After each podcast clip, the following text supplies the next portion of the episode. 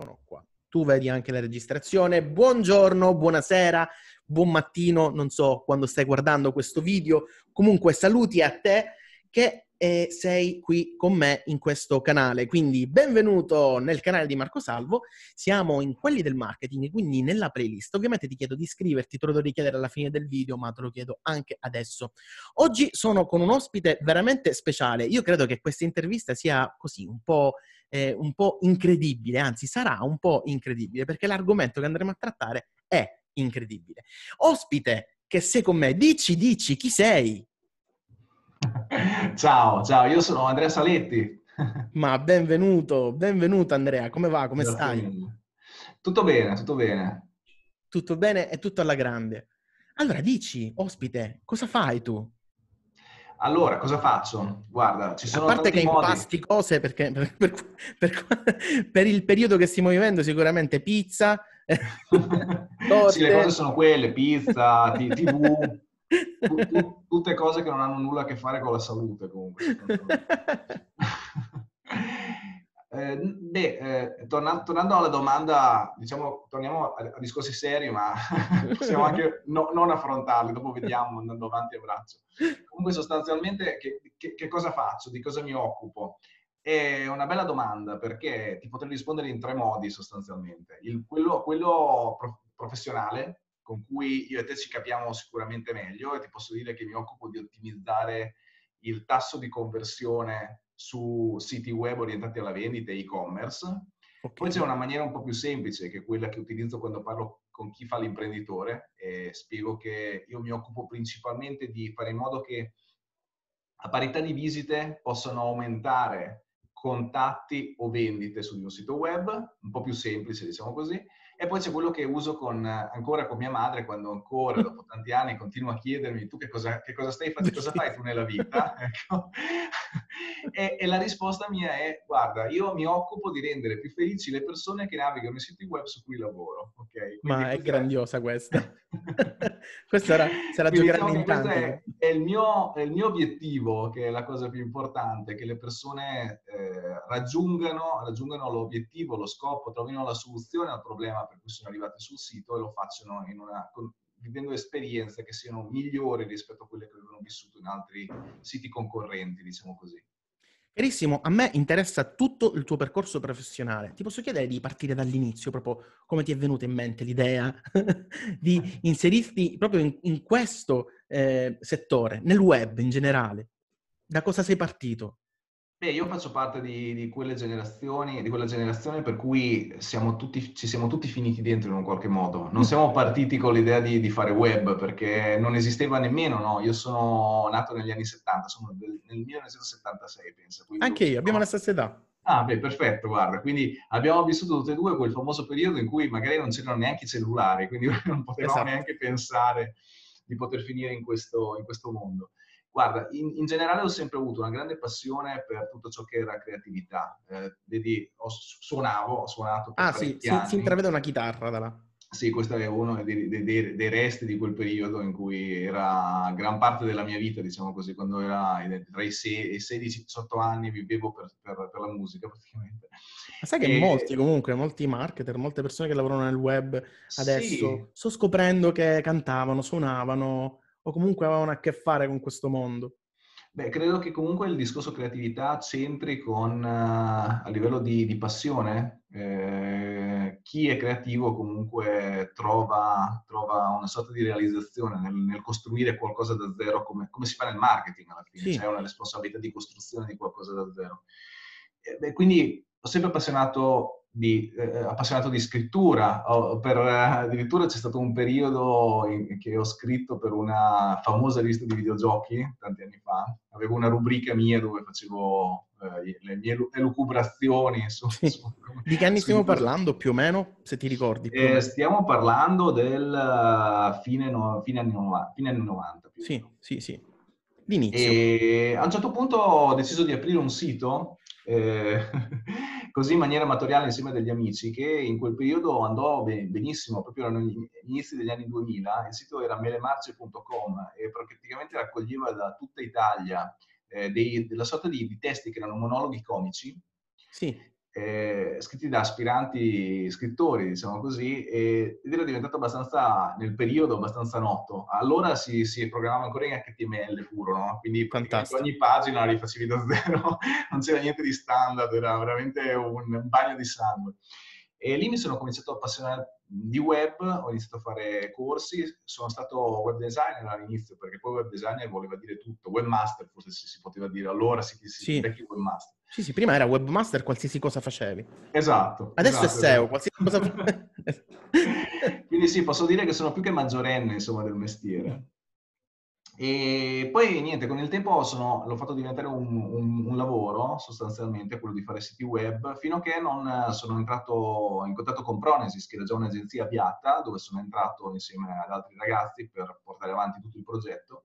E in quel momento io mi stavo appassionando di eh, SEO, Ero, er, era, il mio, era il mio cruccio del momento. Sì. Perché? Perché avevo passato tanti anni nel fare siti web e mi cominciavo a chiedere co- come potevo fare per, una volta che avevo costruito questo bellissimo sito, esatto. che io paragonavo a una bellissima casa arredata, pronta ad ospitare persone, fare in modo che queste persone ci arrivassero in un qualche modo. Allora la SEO era probabilmente il primo che il canale principale. Oggi fa parte di, di un progetto di marketing, di un qualcosa che si unisce a tanti altri canali che possono essere utili a seconda del, della tipologia di settore, eccetera, eccetera. Allora era, era, era, era veramente forse il canale più, più spinto da, a, sì. livello proprio di, eh, di, di, di crescita.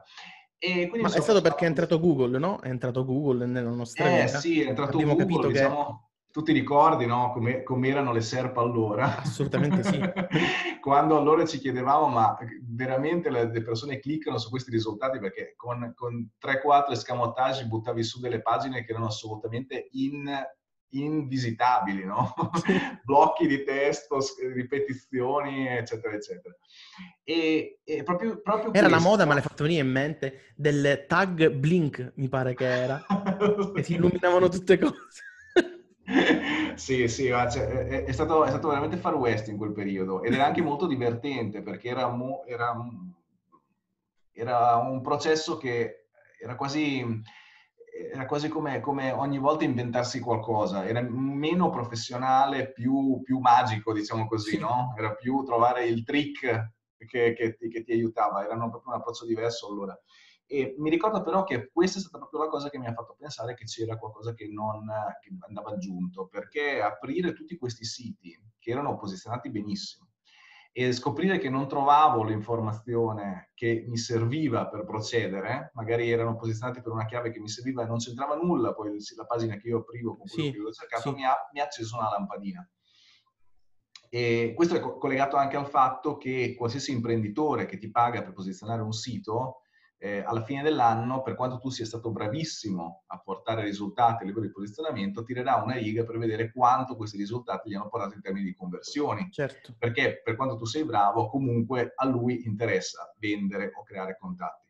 Ecco lì Uh, ho cominciato a, ad appassionarmi a questi meccanismi. Eh, sono sempre stato appassionato di psicologia da, da, da sempre, co- che studiavo per, in maniera amatoriale e mh, quando ho cominciato a vedere i primi studi americani che, che, riguardavano come costruire i banner, che tipo di immagini utilizzare, ho cominciato a provare anch'io queste cose e sostanzialmente da lì è partito un po' tutto. Si parla del 2007, quindi parecchio, parecchio sì. tempo fa e allora ancora cioè, determinati studi non erano così strutturati come adesso. Il neuromarketing stesso, di cui eh, mi occupo e su cui ho scritto il libro, era ancora una disciplina che era appena partita eh, concettualmente. E quindi molto è stato eh, empirico di esperimenti. Sì, sì, sì. Poi con il tempo si è unito anche tutta, tutto quello che riguarda lo studio dei testi e il riportare determinate cose che esistevano lato retail, lato negozio fisico, riportare questi concetti nel web e vedere se funzionavano e questo è poi lì, è, partito, tutto. E tu come hai fatto proprio a specializzarti? Eh, cioè, subito dopo il, il, fatto che tu facevi dei siti, erano belli, eccetera, poi il cuore ha iniziato a battere verso, verso un altro lato, diciamo, verso un'altra strada, che era quello, ok, il sito c'è, ma voglio, voglio eh, popolarlo, questo sito, e quindi mi butto sulla SEO. Dopodiché vedi che esiste questa cosa che comunque ci sono dei banner particolari, lo studio, e tu inizi a studiare cosa?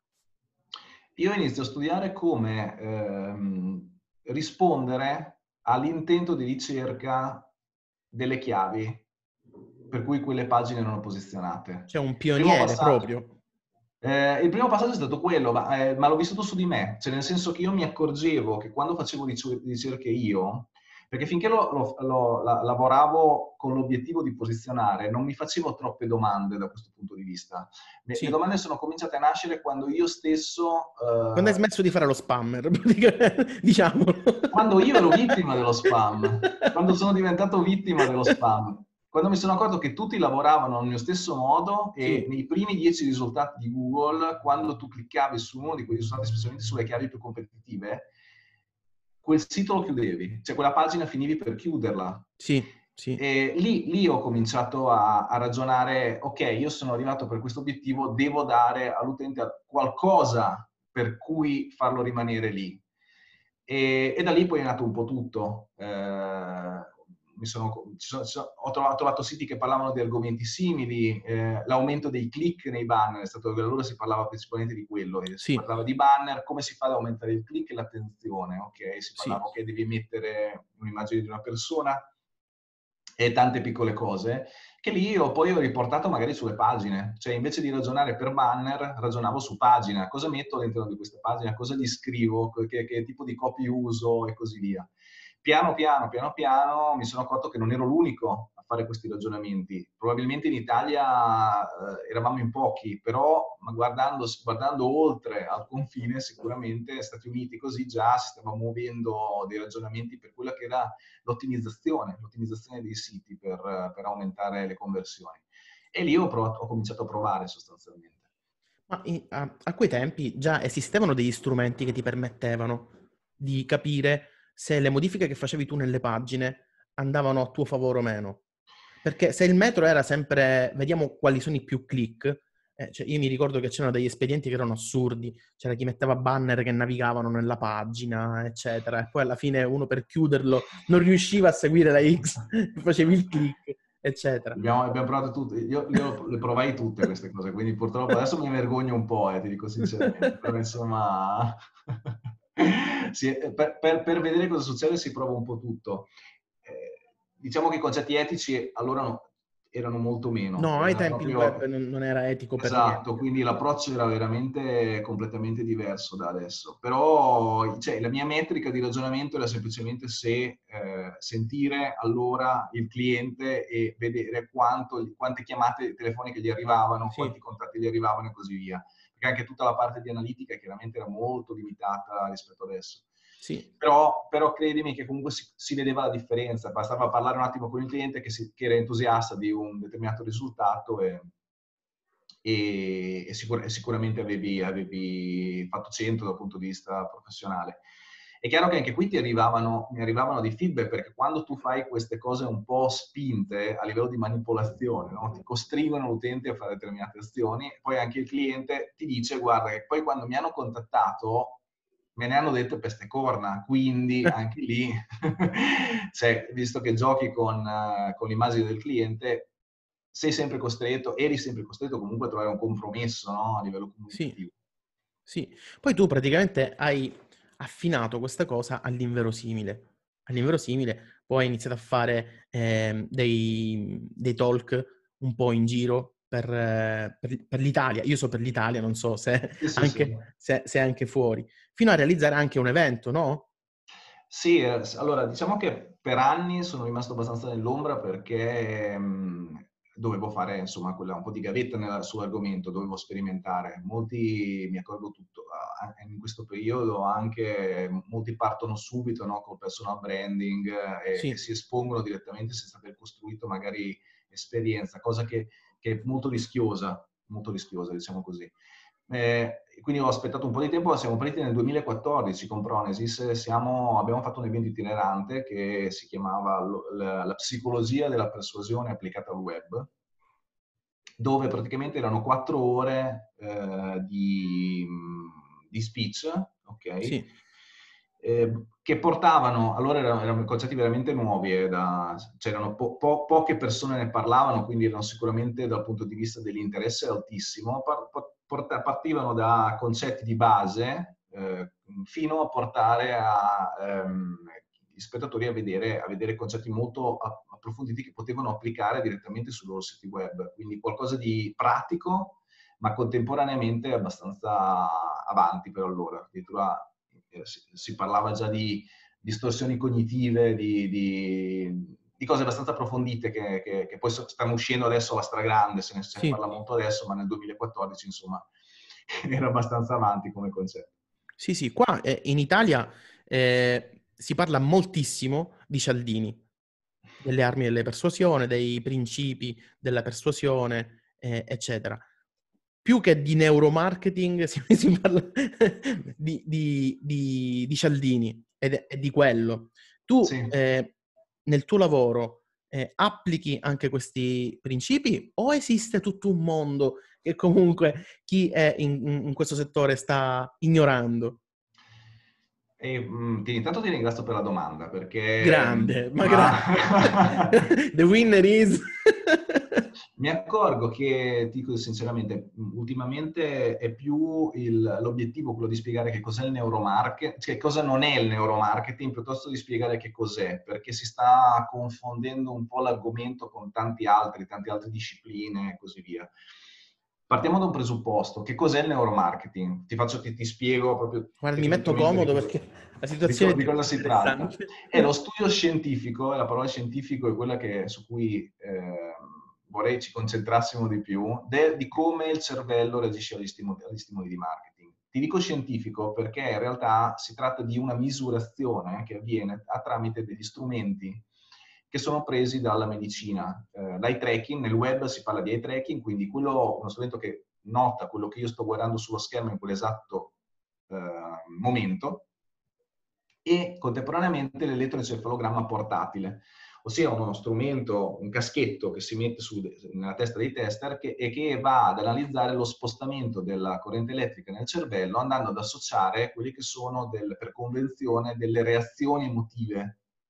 Quindi di conseguenza se tu stai guardando in quel form senza muovere il mouse, senza dare nessun tipo di segno eh, utile eh, un determinato campo col tuo occhio e contemporaneamente provi stress e abbandoni il sito, sai, sappiamo che è esattamente quel campo che va modificato. Okay? È una sorta di macchina della verità, eh, un po' più spartana, che però eh, va a rilevare quelle che sono le problematiche che esistono sui siti. Eh, io parlo sempre di eh, studio, um, due tipi di studi, no? Eh, noi siamo abituati a parlare di, di, di, di testa B, quando si fanno sì. le analisi sui siti, oppure anche di test di, us- di usabilità. Sì. I test B sono dei test che, che sono... poi entrambi praticamente, eh, eh, per molte persone è la stessa cosa. Eh, eh in realtà eh, se, eh, dipende dalla profondità di, di, quello che tu vuoi analizzare, si può partire semplicemente con uno studio del, di analytics, segui dei dati su analytics, per poi arrivare a fare dei test, quindi a sottoporre dei test A B, quindi pagina A o pagina B, quale funziona meglio su tutti, su, su, su tutti i miei potenziali utenti oppure si può fare il test di usabilità. Sì. E allora il test AB è un test quantitativo, che è anche molto delicato dal punto di vista dei risultati, bisogna saperlo fare perché il tempo... Sottoscrivo eh, proprio. Il tempo che tu lasci aperto il test eh, può causare delle problematiche a livello di analisi, non so, magari ehm, c'è una festa particolare, un momento certo. particolare durante questo tempo che va a sballare questo dato. Ma anche Quindi... le, le, cose che modifichi, no? Perché spesso io ho visto che sì. no, facciamo il test AB di queste due pagine in maniera spicciola e semplice, no? Però le modifiche che vengono fatte sulle pagine sono più di una. Ecco, qui è un altro, è un altro aspetto ancora, un altro aspetto ancora. Bisogna stare molto attenti anche da questo punto di vista, perché teoricamente il test AB dovresti farlo con una, con una modifica sola, che è quella eh, che è basata su un'ipotesi di miglioramento, e, e, e, già metterne altre fai fatica poi a capire che cosa funziona meglio, cosa non funziona. Eh, è un discorso molto complesso, un discorso molto complesso il discorso del test B. Eh, diciamo che il test B dovrebbe essere, eh, in un ideale processo di, di ottimizzazione della conversione, dovrebbe essere il tassello finale. Sì. Perché il test B si basa su delle ipotesi di miglioramento. Cioè tu hai, hai capito perché è successa una cosa e provi a, a dare una soluzione e la metti in test. Ok? Ma prima cosa è successo? Tu per capire il perché hai fatto, delle, hai fatto, degli altri tipi di test. Potrebbe essere che tu sei, hai tanti anni di esperienza, per esempio nel mio caso potrebbe essere che io non vado a scomodare determinati, nelle casistiche più banali, non vado a scomodare determinati strumenti per arrivare a, a formulare un'ipotesi, ma dopo tanti anni, centinaia di, di, di, situazioni in cui mi sono trovato, potrei al volo, a livello euristico, eh, indovinare dove sta la problematica e fare il test, ok? Però in una situazione ideale, in realtà mh, bisognerebbe, di solito si fa anche il test di usabilità prima, cioè si chiama in, in, azienda dei tester, gli si sottopongono dei task e di fianco ti metti lì e, e, e prendi appunti su cosa non sta andando. Io questa situazione la chiamo la situazione zoo, perché tu non stai vedendo l'animale nell'habitat naturale, stai vedendo l'animale dentro in gabbia quindi non tirerà mai un pugno sulla scrivania quando non riesce a fare una cosa e contemporaneamente per compiacerti proverà a finire il task, quando nella realtà Chiaro. dopo due pagine molla il sito, no? E cioè, quindi è... il suo comportamento è compromesso dalla situazione praticamente. Eh certo, sì, sì, perché comunque, eh, ed, è, ed, è, provato scientificamente, anche quando se, se tu facessi un sondaggio eh, anonimo, comunque per compiacere chi sta facendo il sondaggio, una buona parte delle persone mente su quello che dà come risposte e altre addirittura per arrivare in alcuni casi al, al premio finale, che potrebbe essere un buono sconto, fanno il sondaggio ai 3.000 senza leggere neanche le domande, no? Rispondono. Certo. Quindi tutti questi tipi Primo, di... Primo, finito esatto. Quindi tutti questi tipi di test sono eh, credibili fino a un certo punto. I, un test di neuromarketing, a parte fornirti delle informazioni molto velocemente, eh, ma è anche una sorta di macchina della verità, perché se tu provi stress, per quanto tu non me lo stai facendo vedere, gli, gli strumenti lo registrano. Ah, chiaro, fantastico. E quindi di conseguenza questa cosa è molto utile anche prima di lanciare un sito. Non importa che tu hai un sito con tante visite per poter fare dei ragionamenti sul comportamento. Prima di lanciarlo lo fai e, il sito è già più o meno ottimizzato. A quel punto, eh, se tu hai indovinato le problematiche, allora sì che quando vai a fare degli A-B test li fai in maniera proprio chirurgica, cioè sai che più o meno se anche sbagli, sbagli di pochissimo, quindi sì. contieni di molti costi, eh, è molto più veloce l'A-B test da fare e così via. Quindi questo è, è, è il concetto di neuromarketing, cioè è una misurazione il neuromarketing. Detto questo, sotto il cappello del neuromarketing si parla di tantissime discipline diverse, perché è vero che noi usiamo gli strumenti per eh, andare ad analizzare il comportamento delle persone, ma è altrettanto vero che eh, usiamo eh, quelle che sono le regole di Cialdini per fare dei ragionamenti. Sì. Dentro alla psicologia c'è di tutto, no? la psicologia comportamentale, a quello che è eh, la psicologia dei consumi. C'è tutto un insieme di teorie eh, applicabili e regole che possono essere tradotte poi nel miglioramento di una comunicazione online. Quindi le regole di Cialdini sono figlie di eh, una parte delle, del, dei meccanismi cerebrali umani, ok? Sì, sì, sono sì, sotto il cappello del neuromarketing. Ma questa cosa di fare i test e quindi di avere delle persone che comunque a campione possono visitare le tue pagine magari in un ambiente eh, sereno, eccetera. Eh, cioè, è una cosa che tu nel tuo lavoro riesci a fare? Cioè, io ho studiato per esempio sui manuali di eh, Nielsen Norman Group e là loro hanno fatto test con un sacco di Beh, persone. Loro sono sì, precursori, eh. Eh eccetera. Quindi i- immaginarmi comunque che nelle realtà, cioè una, nella realtà un'azienda ti chiama e tu prendi 100 persone, gli fai fare i test io mi trovo un pochettino così, dico, ma succederà mai? Eh, allora, sì, hai fatto eh, interessante aprire questo aspetto. Allora, prima di tutto, eh, in, maniera chiara ti posso dire che io non faccio i test, non faccio i test, ma li faccio fare da un'agenzia che è proprio verticale su questo argomento, che sono, è neurowebdesign.it il sito.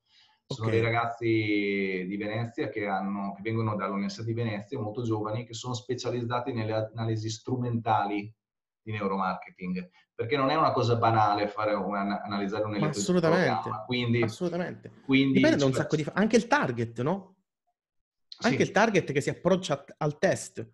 Cioè, magari può essere uno smanettone e che quindi il test è invalido, oppure sì, uno sì. che comunque non, non, sa muoversi e quindi capisci dove... Eh Ecco, qui, da questo punto di vista ti posso dire che eh, non, i numeri che tu hai citato sono ben diversi, perché proprio da Nielsen, che è stato quello che il, la prima agenzia che ha cominciato a fare questo tipo di test, sono arrivati alla conclusione che a partire da sette persone, da sette tester, avevi già in, quasi il 90% delle problematiche individuate, perché essendo sì. reazioni emotive e non eh, qualcosa che tu devi eh, verificare guardando qualcuno che agisce, eh, sei molto più preciso, sono universali, diciamo così. Specialmente se tu riesci ad avere un target abbastanza eh, omogeneo riguardo a quello che dovrebbe essere il potenziale cliente del sito. Sì. Quindi eh, i costi sono molto più limitati magari di quelli che tu puoi immaginare. Sai perché ho detto 100? Perché l'altra volta mi stavo guardando su Netflix eh. una cosa che mi pare, mi pare, che si chiami 100 esseri umani, una cosa del sì, genere, sì, sì. dove facevano questi test e quindi ho detto 100 perché mi è venuta in mente questa cosa. E ti voglio dire una cosa, questa cosa delle, delle, questa magia del neuromarketing, eh, eccetera, fino a quando è eh, orientata ad una pagina web, ok, riesco a immaginarla bene, eccetera. Ma quando questa pagina web eh, si trasforma in un e-commerce, come funziona? È ancora più divertente perché... Ma sto andando bene però, eh, con le domande, eh? assolutamente, assolutamente. dovresti aprire un canale YouTube e intervistare persone perché vai alla grande. Ma grande! e, ti dicevo, sì, è, è eccezionale eh, lavorare su e-commerce. Io nello specifico lavoro al 90% su siti e-commerce perché la sfida è ancora più, più alta quando hai a che fare con delle pagine web hai molta libertà su come strutturare i contenuti e quindi di conseguenza ti puoi muovere in maniera creativa in maniera più ampia. Quando si parla di e-commerce le cose su cui tu puoi lavorare sono veramente poche perché ci sono delle convenzioni di settore per cui tu non puoi eh, permetterti di andare a spostare cose. L'esempio più banale è la posizione, per esempio, di dove del carrello. carrello no? È in alto a destra, tu non è che puoi inventare che lo metti a sinistra perché, nel, perché secondo te sta meglio. Okay? Quindi ci sono tutti degli elementi che rimangono sempre nella stessa posizione e tu puoi andare a lavorare su quelli che sono i dettagli, i dettagli di comunicazione. Io negli anni, eh, ormai su, su e-commerce ho lavorato su tantissimi e-commerce, le cose su cui lavorare sono, sono diverse e vanno da, dalla semplificazione del processo, quindi dal fatto che eh, l'utente rispetto al, alla navigazione, all'esperienza su siti concorrenti, quando si imbatte nel tuo, riesca a raggiungere i propri obiettivi in maniera molto più veloce, molto più semplice, molto più intuitiva, ok? Quindi, e questa cosa lavora molto sulla memoria perché quando, specialmente durante acquisti veloci, abbiamo, troviamo la soluzione da questo punto di vista, cioè la velocità di acquisto, poi siamo disposti a spendere anche qualcosina di più, ma avere qualcosa che ci rende semplice la vita una volta dopo e, e siamo disposti anche magari a cambiare fornitore in alcuni casi. Sì. E quello che, questo è un aspetto. Un altro aspetto su cui si lavora all'interno dell'e-commerce sono eh, i meccanismi di motivazione. Un altro, un'altra cosa che succede spesso è che non agiamo... Motivazione sempre all'acquisto, intendi? Motivazione all'azione. All'azione, motivazione okay. all'azione. Okay. Non sempre, cioè, eh, eh, chiaramente eh, nell'e-commerce è l'ideale l'acquisto, ma ci sono tanti step intermedi che già ti aiutano a segmentare l'utente, a, a, portarlo a un passo successivo per poi magari lavorare successivamente con advertising o con, con, newsletter e così via per portarlo poi all'acquisto. Quindi è sempre importante motivarlo a compiere almeno un'azione importante per fare in modo di avvicinarlo verso l'acquisto prima o poi. Sì. E la motivazione è una cosa che è molto molto importante perché di, di natura tutte le volte che noi ci imbattiamo di fronte a qualcosa che ci crea dei dubbi, eh, ci, ci rallenta, ci fa anche fa pensare, va bene, adesso mi prendo il tempo per ragionare, è il momento esatto in cui non agiamo. Io dico sempre, eh, la, il, la logica fa comprendere e ragionare sulle cose, le emozioni fanno agire. Quindi bisogna stare attenti a utilizzare del, delle, degli stratagemmi, delle soluzioni a livello comunicativo che non facciano rimandare le scelte alle persone. Cioè Questo più domande ti fai però. mentre guardi la pagina, peggio è. Cosa dicevi, scusa? Più domande ti fai quando guardi una pagina, peggio è. Più domande eh, ti fai e non sì, sai dare una risposta sì. a quelle e non la trovi là dentro, Esatto, questo è, una, è, un, è, chiaramente un aspetto che fa rimandare l'acquisto, cioè il, man- il fatto che tu non abbia individuato eh, tutte le informazioni necessarie perché l'utente possa scegliere. E sì. capita spesso, credimi, perché quando tu sviluppi un sito, specialmente se sei abituato um, a, a, lavorare con quel tipo di prodotti, non ti fai domande. Sì, sì, In realtà sì, l'utente se le fa sempre e, e, stai sicuro che c'è sempre qualcosa che hai, non hai pensato. La soluzione più logica in queste situazioni, ti dico, potrebbe essere andare anche che è la prima cosa che dico ai miei clienti per andare a fare le descrizioni di prodotto, andate a vedervi le domande che fanno nel, su, su, per esempio su uh, Amazon, su prodotti simili a quelli che voi vendete, sotto ci sono tutte le domande, tutte le recensioni, lì dentro ci sono tutti i problemi che hanno avuto i potenziali clienti di quel prodotto. Andate a rispondere a questi problemi nella scheda prodotto che fate e andate, e avete, avete, già intercettato uh, i dubbi ma per motivazione ci potrebbero essere anche quelli che sono i click trigger. Click trigger sì. intendo tutto quello che riguarda conti alla rovescia, eh, esaurimento del prodotto, eh, il fatto, il ordinano entro le 15 e ti, e ti arriverà domani, questi... Che poi è sempre Cialdini questo, no? La scarcity. La scarsità. Sì, è la scarcity, ci sono anche tanti altri piccoli elementi che aiutano, oltre alla scarcity, però sono, sono elementi motivazionali che vanno usati in maniera etica però, perché sono un'arma a doppio taglio. Certo. Eh, ti spiego cosa intendo. C'è una grossa differenza tra persuasione e manipolazione.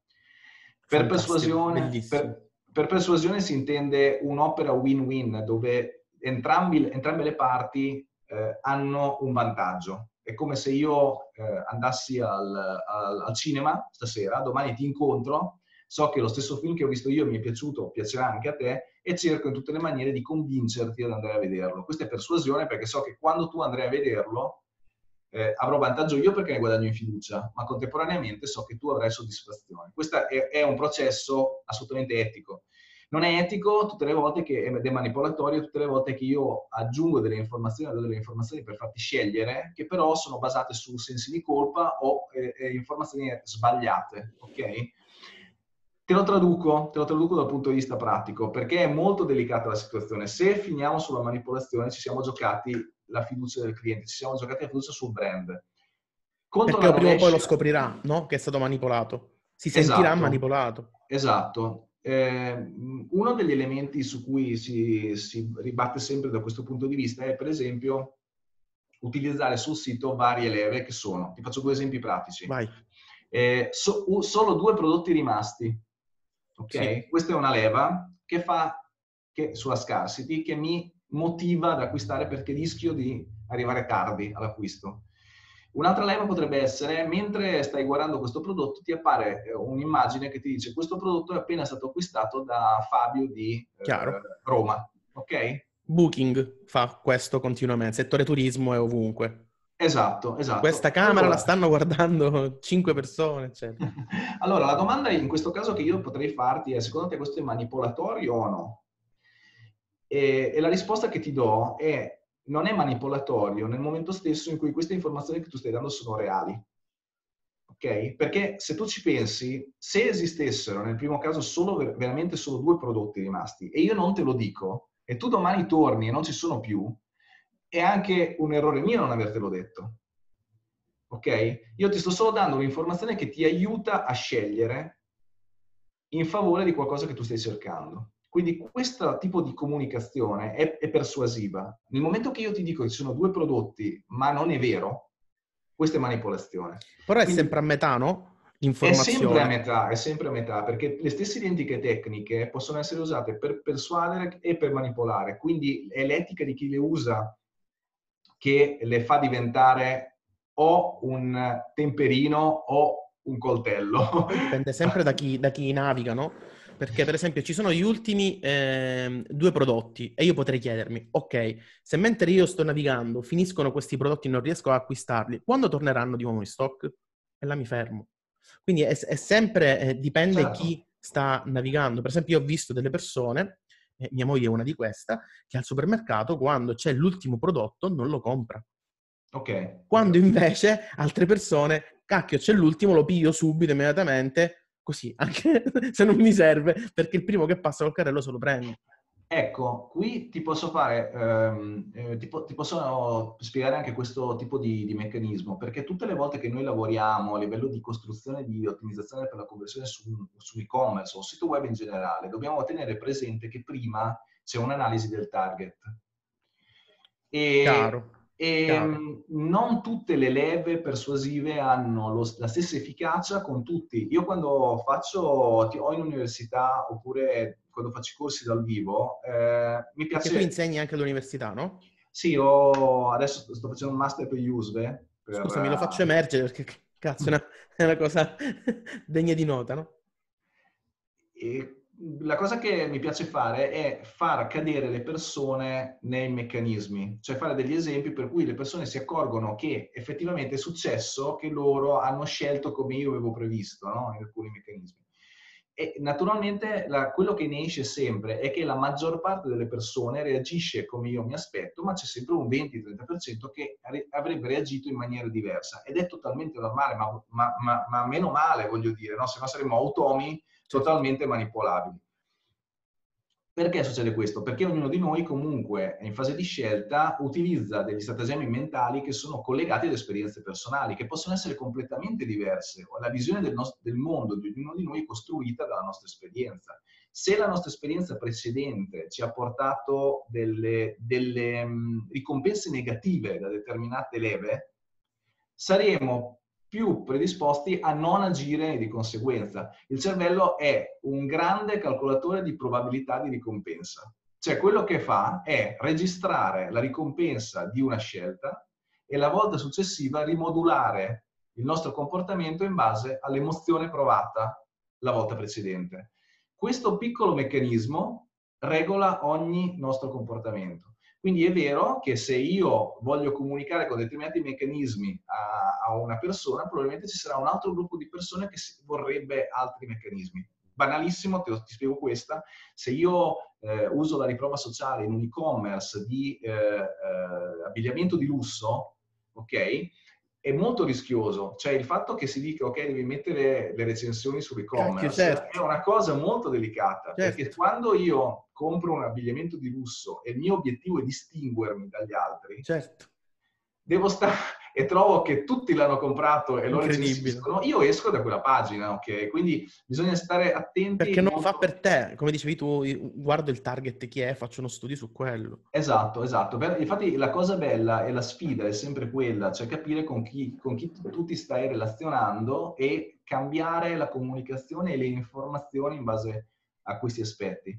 L'ultima parte, così ti chiudo il giro del, dell'e-commerce, eh, importantissima ed è la parte determinante per l'acquisto, è il fornire controllo all'utente.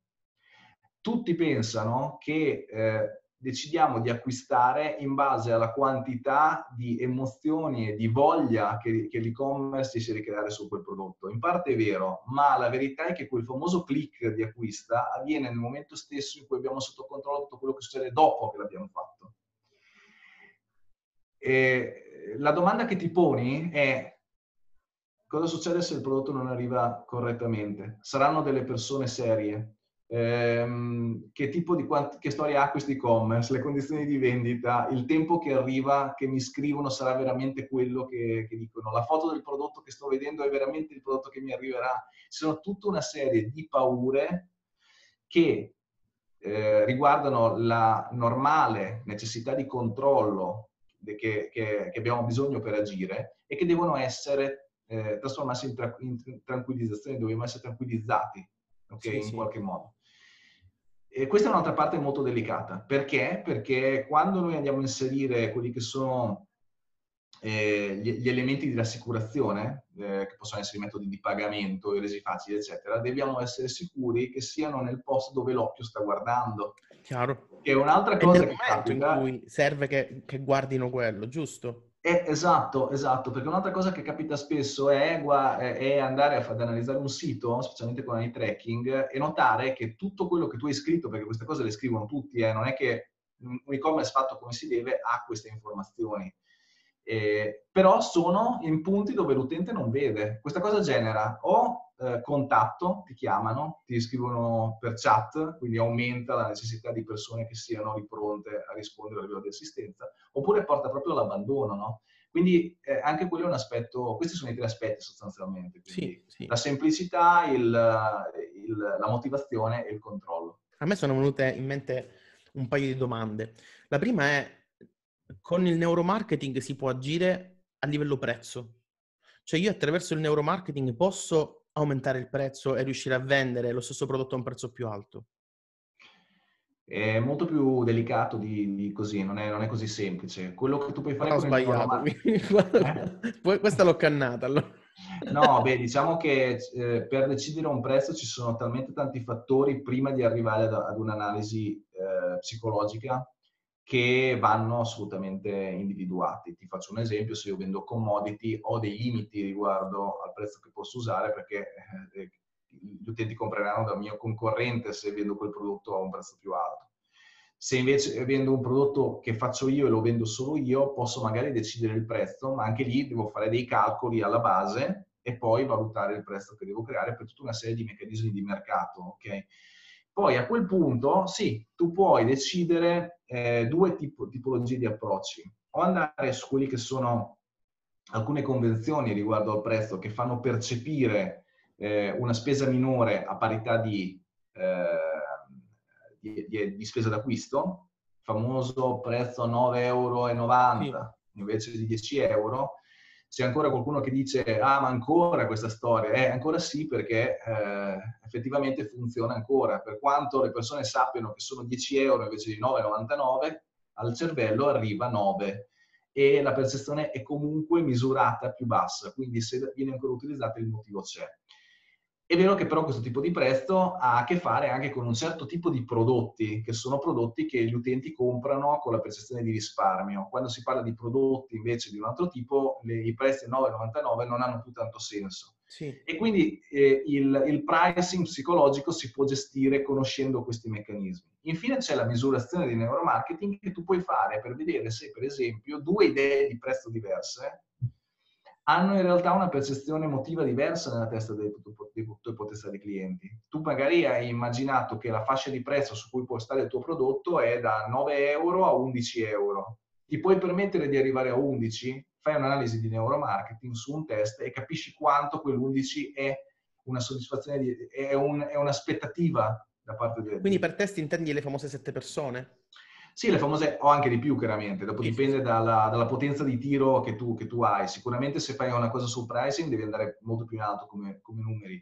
Eh, però diciamo che questi sono ragionamenti che magari fanno multinazionali o grosse aziende. Ecco.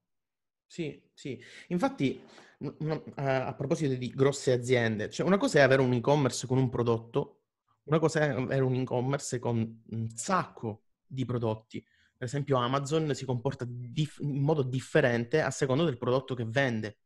Cioè, eh, certo. io ci studio tan- tantissimo su Amazon perché mi-, mi, rendo conto che, per esempio, se tu vai a comprare un prodotto che può essere ehm, un pezzo per una macchina, ecco, mi è venuto, eh, lui ha un processo di acquisto che è completamente differente dal se compro una sdraio.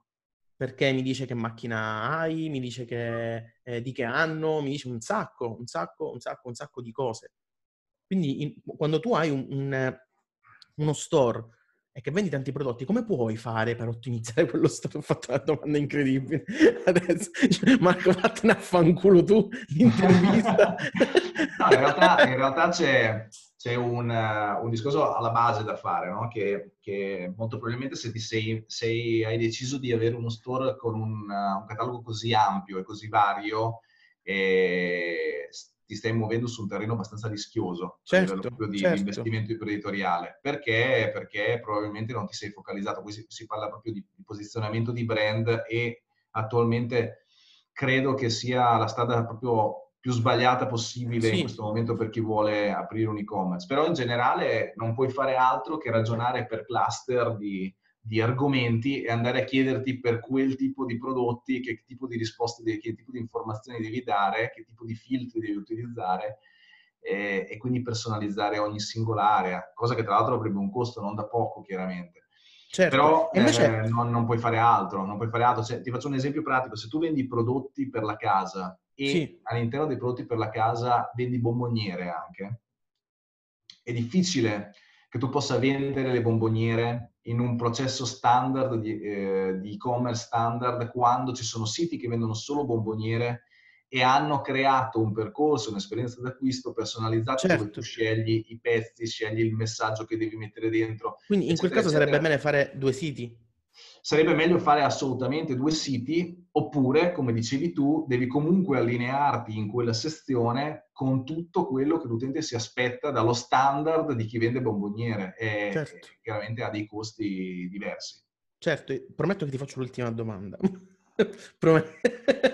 Promesso. Nel il post, invece, io ho acquisito il primo cliente. Sì. Quindi lui eh, già è mio in qualche maniera. Con il neuromarketing io posso agire in qualche maniera per seguirlo e farlo acquistare di nuovo.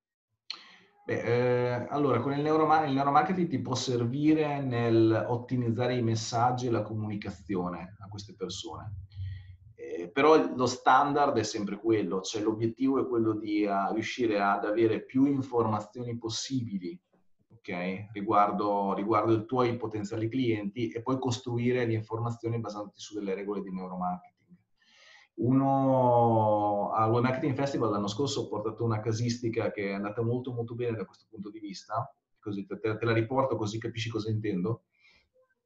E la problematica più grossa per chi ha un grosso parco clienti, no? una grossa quantità di email sì. all'interno dell'e-commerce, è quello di capire che caratteristiche hanno queste persone. Molto spesso noi ehm, abbiamo, queste, abbiamo, determinate informazioni che riguardano per esempio a, poi associargli il nome, la mail, che cosa hanno comprato e così via, ma non sappiamo informazioni più dettagliate, che cosa, cioè la parte più psicologica, che cosa, che, che cosa desiderano, cosa gli piacerebbe, cosa gli piace nel nostro, nel nostro negozio, che sezioni preferiscono realmente, eh, che cosa, qual è il loro obiettivo di acquisto per il futuro. Queste cose un po' così, un po' strane, non le sappiamo, non le possiamo sapere.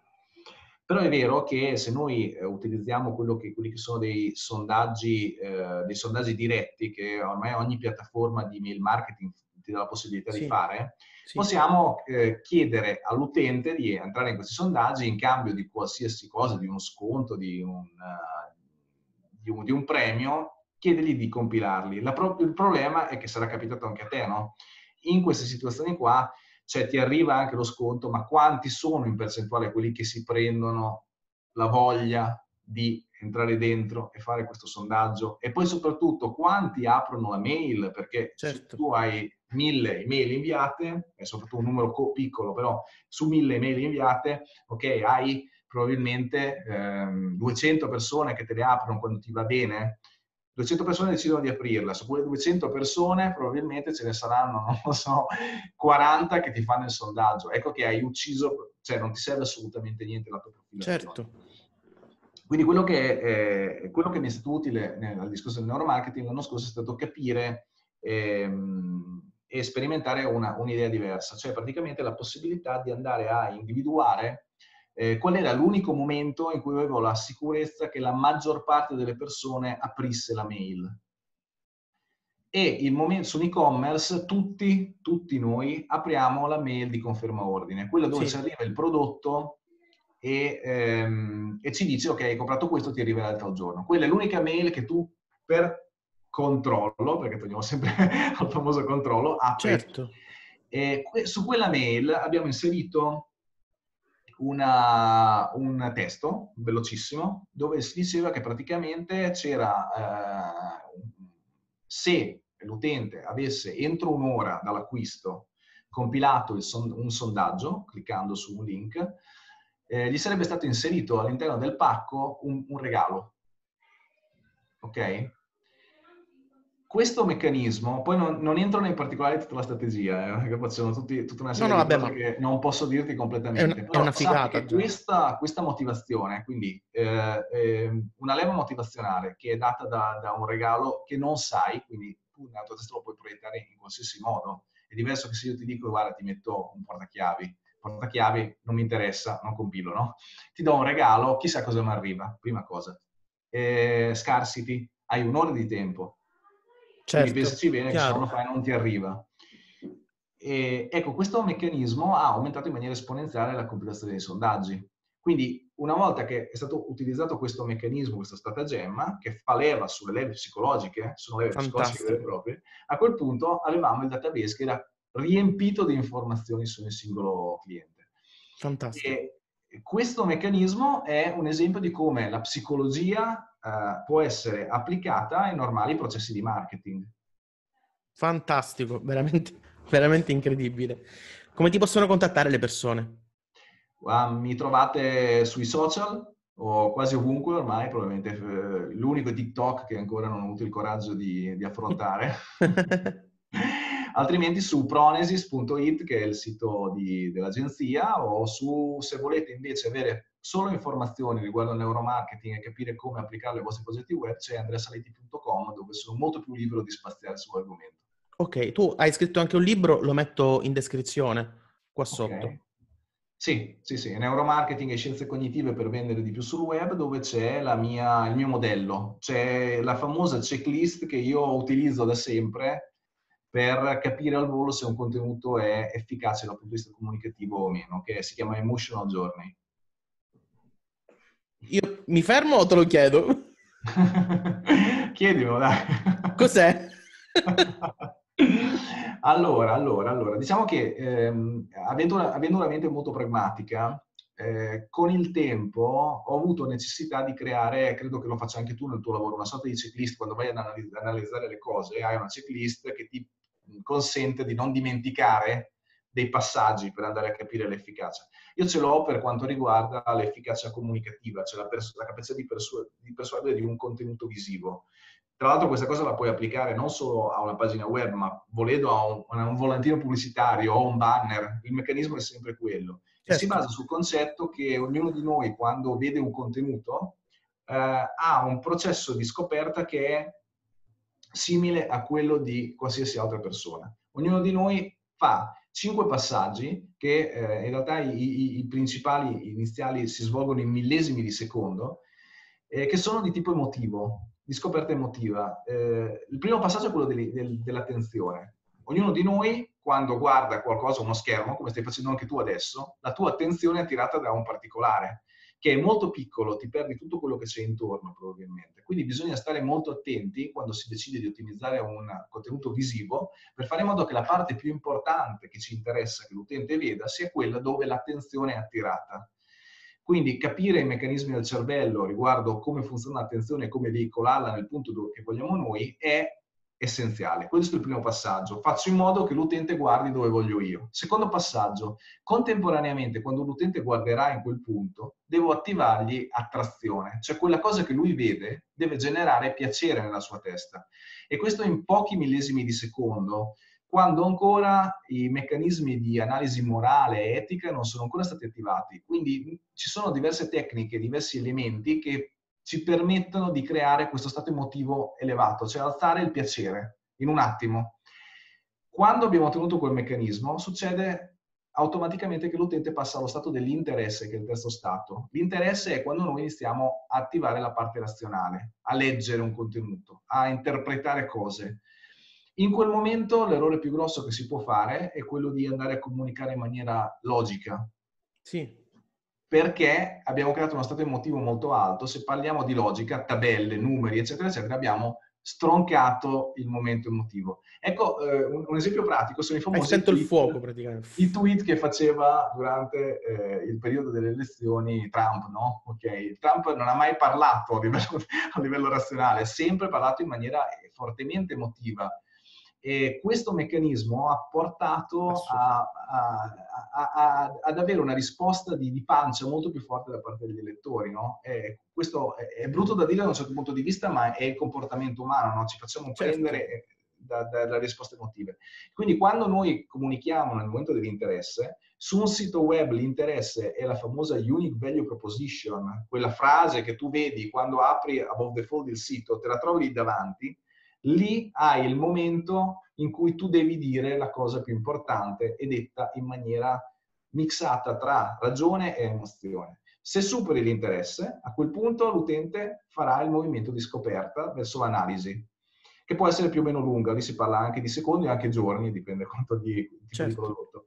L'analisi è la parte razionale, è quel, quando noi cerchiamo di andare a capire se eh, quello che noi abbiamo provato a livello emotivo ha una conferma dal punto di vista logico.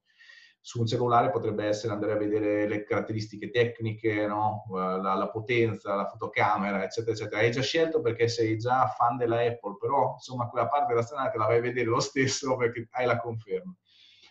E una volta superata l'analisi, facciamo una scelta. In quel momento, che è il famoso click di conversione, dobbiamo capire quali sono le leve da utilizzare per fare in modo che l'utente non rimandi e che faccia l'azione il prima possibile. Ecco, il libro è strutturato su, questi, su questo processo, questo modello che si chiama Emotional Journey, dove per ognuno di questi micro momenti c'è una sorta di stop del tempo e eh, vengono date tutte le soluzioni possibili che possono essere utilizzate all'interno di una comunicazione digitale. Quindi eh, poi da lì eh, chi utilizza il libro lo può usare come manuale per andare a eh, verificare se può o meno utilizzare determinate leve in quell'esatto momento, in quell'esatto punto della pagina. Cioè, praticamente sei peggio di Cialdini tu. diciamo che ci sono anche le leve di Cialdini dentro, dentro il libro, eh. Eh, ci sono tra, tra, tutte le altre informazioni cognitive che, che sono necessarie per, per, portare a compimento tutto il processo, però ci sono anche quelle, chiaramente. Grandioso. Io ti ringrazio veramente tanto per essere passato da, da, dal mio canale, quindi da queste parti. Lo dico a tutti, lo dico anche a te. Ci vediamo alla prossima, così io ce l'ho registrato e posso dirti, guarda, ma l'hai detto. Assolutamente, è volentierissimo. Va bene, allora ci vediamo alla prossima. Grazie ancora eh, di tutto. Ti abbraccio. Anche io, ciao ciao. ciao.